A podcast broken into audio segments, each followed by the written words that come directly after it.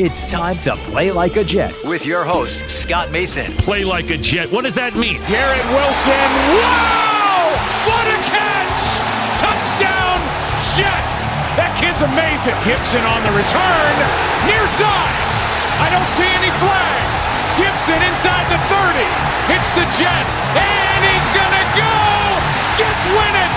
Touchdown, rookie Xavier Gibson. Game over. Allen has time. Intercepted. Sauce Gardner's got it. Allen tripped up. He could not get past Jermaine Johnson. Oh, look at the speed of Breece Hall. He's done it again. Breece lightning. sixty-two yards for the touchdown. And he's sacked again by Quincy Williams.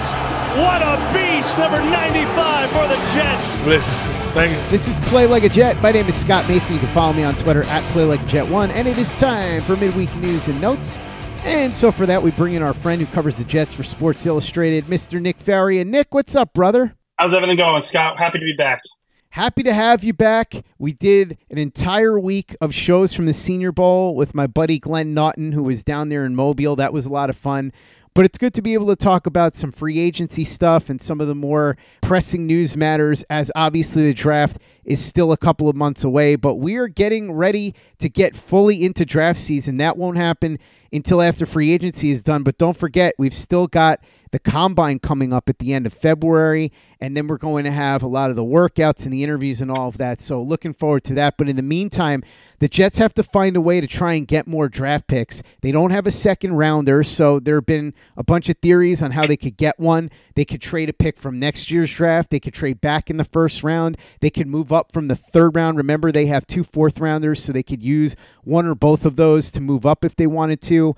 One thing that probably won't help them that much is trading Zach Wilson, because I don't think the value is going to be there. Rich Cimini of E S P N had an article about what the Jets could expect to get for him. I think one of the people quoted said something about trading a night at the Holiday Inn or something like that to get Zach Wilson. Best Western. Best Western, yes, it was Best Western. I don't want to give credit to the wrong swanky hotel chain. So that was what one of the guys had said about Zach Wilson's trade value. I've been talking about this for a while. Unfortunately, the Jets are in a rough situation here because Wilson's only got one year left on his deal. No team that trades for him is picking up that fifth-year option, which has to be decided on in a couple of months. Nobody is going to commit to pay him twenty million dollars in twenty twenty-five. So if you're getting Zach Wilson, what you're getting is a guy that you're hoping to turn around to some degree in twenty twenty-four, and then maybe you forge a good enough relationship with him that he wants to stick around and continue to be the backup and maybe be molded under you for a while after that at a cheap price. I think it's possible that maybe a team like Denver gets him and then throws him into a quarterback competition. I'm not saying Denver specifically. I'm just using them as an example because they don't have an established answer at quarterback right now. They've got a guy in Sean Payton who has a good track record with quarterbacks and might see the talent of Zach Wilson and think he might be able to do something with him. But I can't imagine that the Jets are going to get anything more than either a late-round pick swap or a conditional late-rounder. Like, for example, it's a sixth-rounder in twenty twenty-five if Zach Wilson plays in at least one regular season game or something like that. If you look at how poor his performance has been with the Jets, and you look at how much time is remaining on the contract and how much money he's due to make, which is a couple of million dollars, more than what your garden variety not so great backup would make. He's not going to get as much as a Jacoby Brissett or a Gardner Minshew, but probably more than somebody like Andy Dalton. There's just not much value there. So unfortunately, the Best Western comment, well, it might be a bit of a slap in the face. It does hold some water in the sense that I just don't see any avenue for the Jets to get much of anything here. No, and I agree. I think you ask most people um, surrounding this conversation. I've talked to a few people.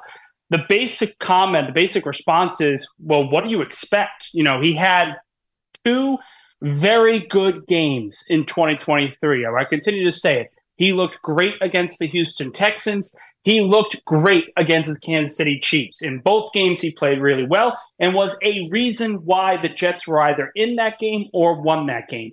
Outside of that, though, there's a ten-game, you know, there's a ten-game example of why he hasn't shown enough to be able to compete at the highest level. And I think teams like that you mentioned, Denver, I think, is a good uh, good fit. I think Kansas City as well, Los Angeles. Uh, they, they're pretty much the the poster child for taking damaged goods and, and turning them into something that can really work in the N F L now. Um, you look at what they did with Baker and now Carson Wentz. The biggest thing that I will say regarding the Zach Wilson future and, and a potential trade is this. We know the Jets have five draft picks going in. They also could get, from, from my conversations, they could also get three extra compensatory picks in free agency from last year. So we could be looking at a, a case where they pick up a sixth, maybe even an extra seventh round. Now, that may seem like pennies on the dollar, but when we talk about a trade for Zach Wilson, that's going to be very important because it could bring added ammo to maybe getting a fifth round pick. You give up a sixth, a seventh, and maybe it turns into a conditional fifth round pick. Uh, all these things are going to be up in the air. Joe Douglas is going to have his work cut out for him, particularly with this trade, because I think everyone knows that the Jets want to get rid of him and no one's going to want to pay top dollar for him. So there could be some teams that just refuse to trade with the Jets and force them to release the former second overall pick. One guy that is available without having to trade for him and is a very popular name among Jets fans is Rex Ryan. He apparently interviewed for the Dallas Cowboys defensive coordinator job, did not get it, however. People were talking about how it would be funny if he wound up there in Dallas and then Jamal Adams followed him. Jamal Adams, by the way, posting a picture on his Instagram of him in a Jets uniform. I don't know if that means he's ready to retire or he wants to come back and make things right, maybe on a cheap one-year deal or something like that. I will say with Rex Ryan, I told you this before we started recording, if it was me, I would be happy to collect that fat E S P N paycheck and work a very light schedule as opposed to having to work the very demanding hours that it takes to be a coach in the N F L. Obviously, if Rex Ryan was interviewing for a defensive coordinator spot, he wants back into coaching because it probably would have been something along the lines of whatever he's making at E S P N to, as I said, work a much, much tougher schedule. You only do that if you really want to be a coach, and maybe he felt like he could parlay that into a third opportunity somewhere down the line as a head coach. I'm not sure. It doesn't look like that's going to happen this time. And as far as Jamal Adams, look, I don't think he's coming back here, and I'm not even saying it would be a good idea. But you have to admit, Nick, the Jets three years ago traded Sam Darnold to the Carolina Panthers, and they traded Jamal Adams to the Seattle Seahawks. The picks they got in those trades turned into Breece Hall, Garrett Wilson, and Elijah Vera Tucker, arguably their three best players on offense, aside from obviously Aaron Rodgers.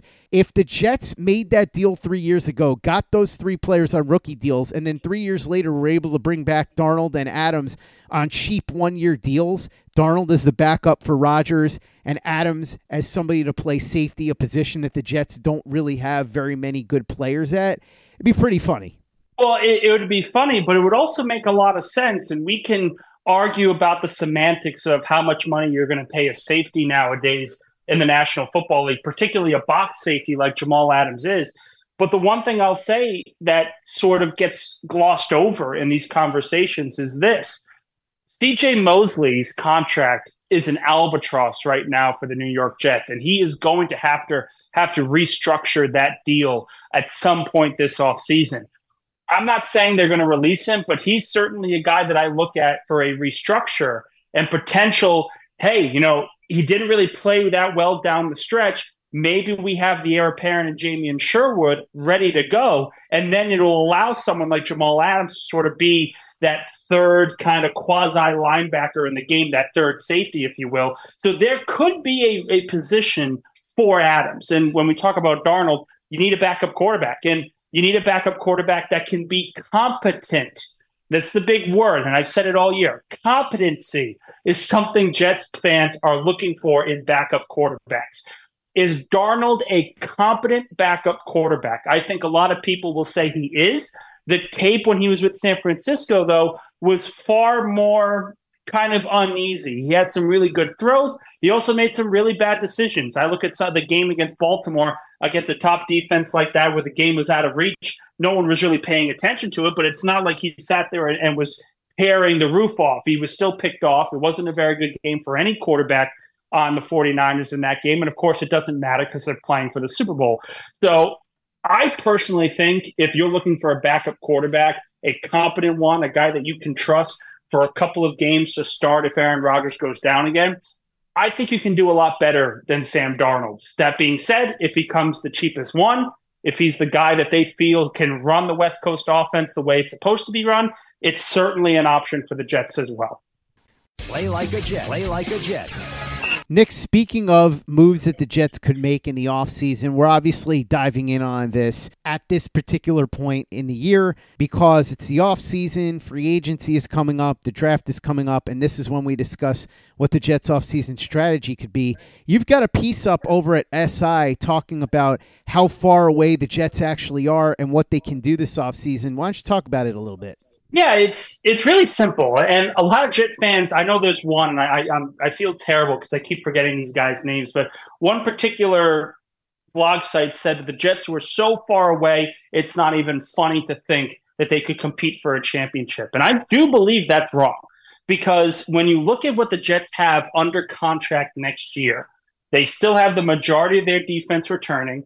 Their offense is going to be returning the key pieces. They need to solidify the two tackle positions. They need another receiver, and they need a backup quarterback. Outside of that, the secondary sort of wants and not needs are another running back to help with Breece Hall and another defensive tackle to really sort of leverage the situation for Quincy Williams where he can get some single single teams instead of double teams out in the in the trenches.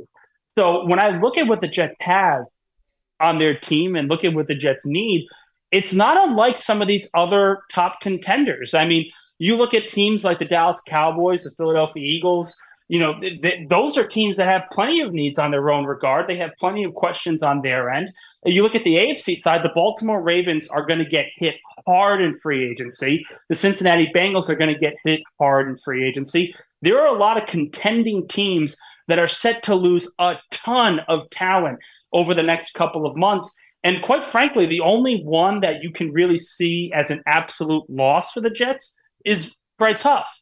But the be- the beauty of what the Jets did this past offseason, whether we agree or disagree in terms of wasting capital, but Will McDonald is a first-round pick. He's got talent, and he looked pretty good when he was on the field this year, when he was given those opportunities. If he comes in, has a great offseason, uh, is engaged, works with Jermaine Johnson like he said he was going to, uh, and he comes out in force to start the season, the the Bryce Huff, you know, free agent departure, as many expect, is not going to hit as hard. This is still a really good defensive line. And because of that, it really allows you to say that this team isn't that close. It's just a matter of finding the right pieces to get them over the hump. These are these are contending team problems. A second wide receiver, uh, a, a backup quarterback, those are contending team problems. Now, obviously, the tackle position is not.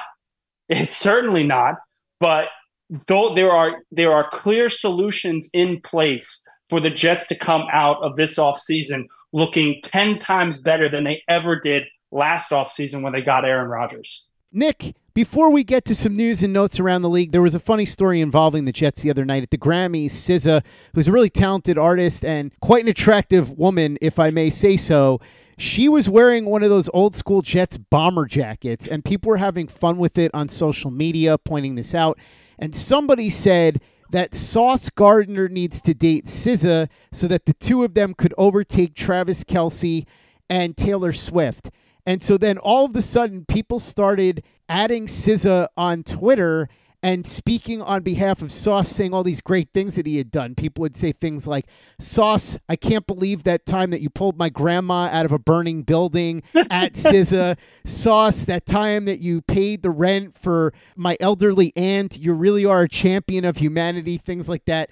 And then I guess Sauce had been playing video games, came on Twitter and saw like ten thousand people sending him random thank yous and had no idea what was going on. He just said, why is everybody thanking me out of nowhere like this? I will say that would be a hell of a power couple. Maybe Sauce likes older women because Sauce is turning twenty-four this year. S Z A turns thirty-five, so she's got a few years on him. That would be an interesting one, and I just thought that that was the exact kind of fun, silly story that we need here in this offseason is to put Sauce together with a famous singer so that we could kind of recreate that Taylor Swift, Travis Kelce vibe, but for the New York Jets. I, what I love most about it is it kind of shows Sauce's age, right? He's just he's playing video games. He's not really looking, checking Twitter, and all of a sudden he looks and he says, "Wait, what? Why am I trending on Twitter? What? What? What did I do? I'm just playing video games here." It's it, it's a it's a wonderful story where no matter what happens, it's still ridiculous. It's it's hilarious. There's no negative connotation towards this, so I think every Jets fan can appreciate it. Uh, but the one thing that I will say about it is that, you know, Sauce is, what, twenty-four, as you said. This is still a very young team. This is still a young team that's highly energetic, uh, that obviously is always on social media. But uh, it, it's really easy to get involved in, and get behind some of these players because Sauce, when I've spoken to him, when other people have spoken to him, he's a great kid. He's a great guy to talk to, um, really, really intelligent. But he also has that fun side to him. Breece Hall, the same thing. Garrett Wilson, the same thing. The, the Jets are set with their core because these guys are professionals.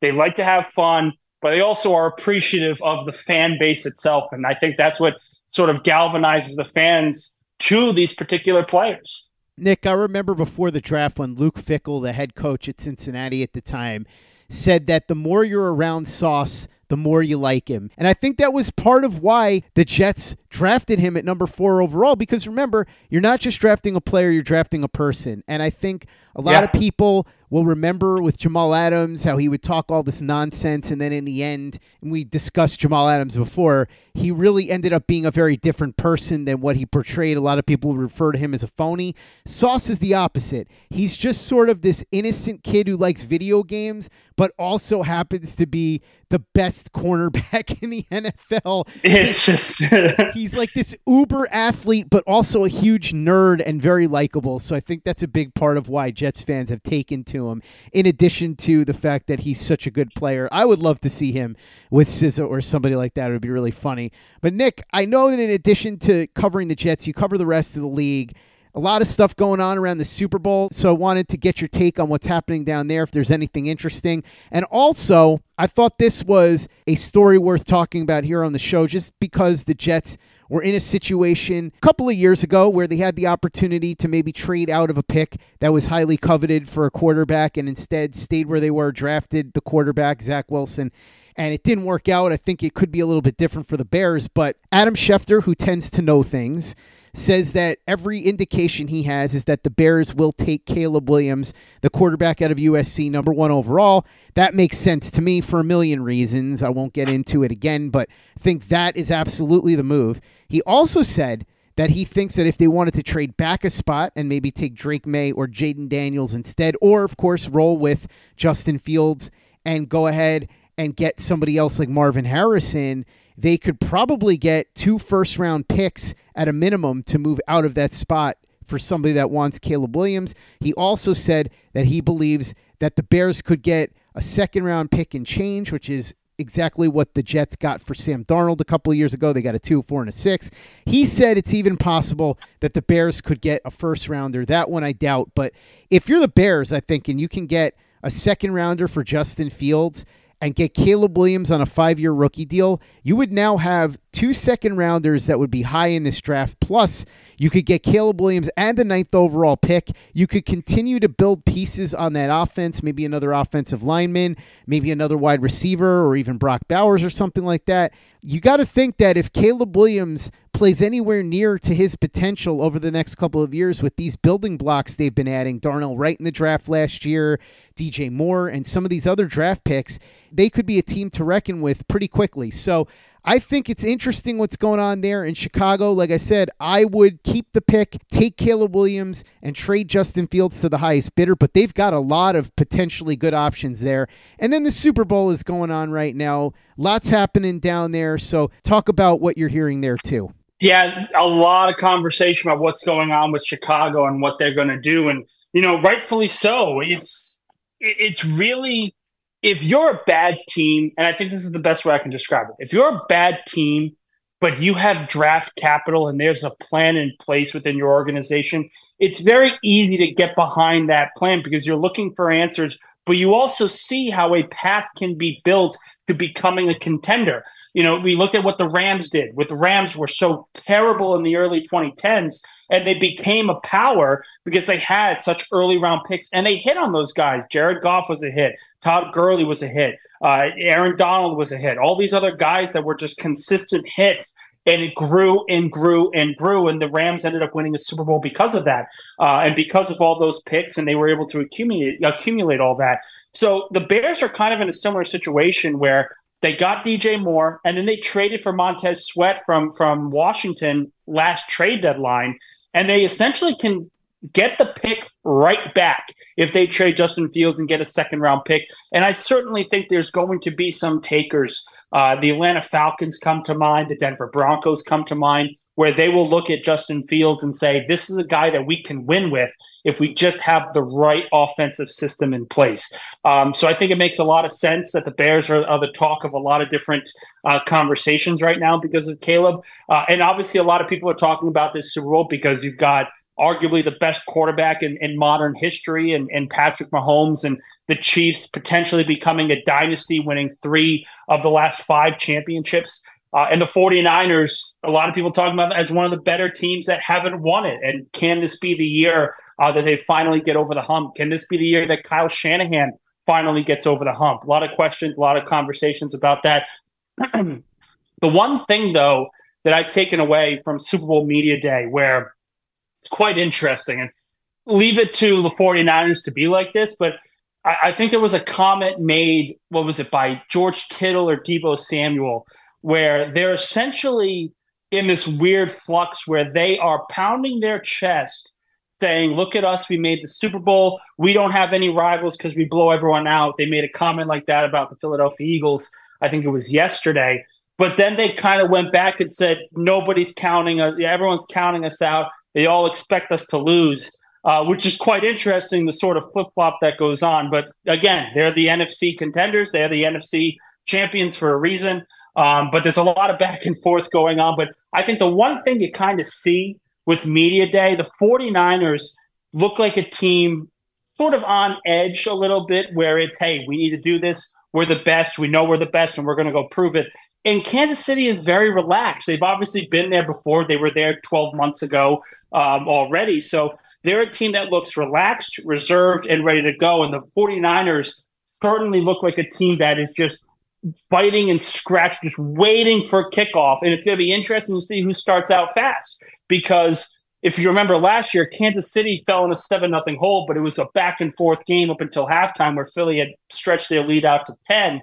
And they, of course, came back in the second half.